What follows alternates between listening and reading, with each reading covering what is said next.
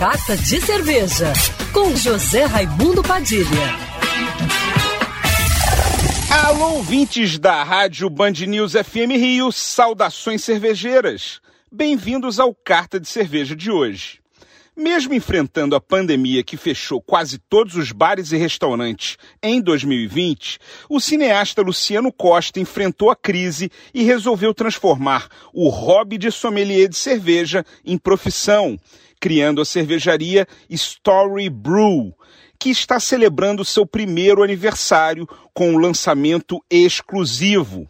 A edição de aniversário é o quarto rótulo da marca uma Belgian Dark Strong Ale com 9,3% de teor alcoólico e 40 IBU.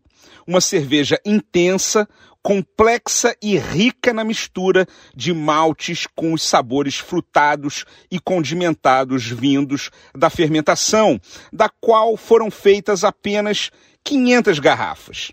Segundo a Story Brew, a ideia é criar uma cerveja diferente a cada aniversário, de edição limitada para contrastar com as cervejas de linha que são mais clássicas e com nomes que homenageiam obras famosas, como livros, peças de teatro e filmes. Tem a Summer de uma noite de verão, uma cerveja leve, refrescante e fácil de beber, inspirada na comédia de Shakespeare.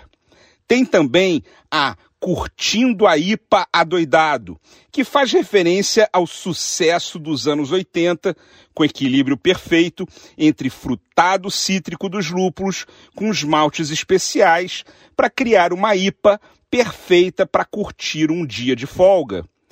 E a 11 APAs depois, uma American Pale Ale, cujo nome remete ao título 11 anos depois de Machado de Assis, uma cerveja capaz de equilibrar o amargor do lúpulo e o dulçor dos maltes, igual aos textos de um dos maiores autores brasileiros. A cerveja comemorativa edição de aniversário pode ser adquirida através do site storybrew.com.br.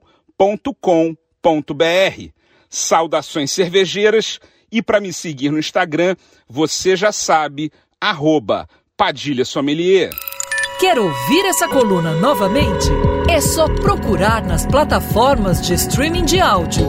Conheça mais dos podcasts da Band News FM Rio.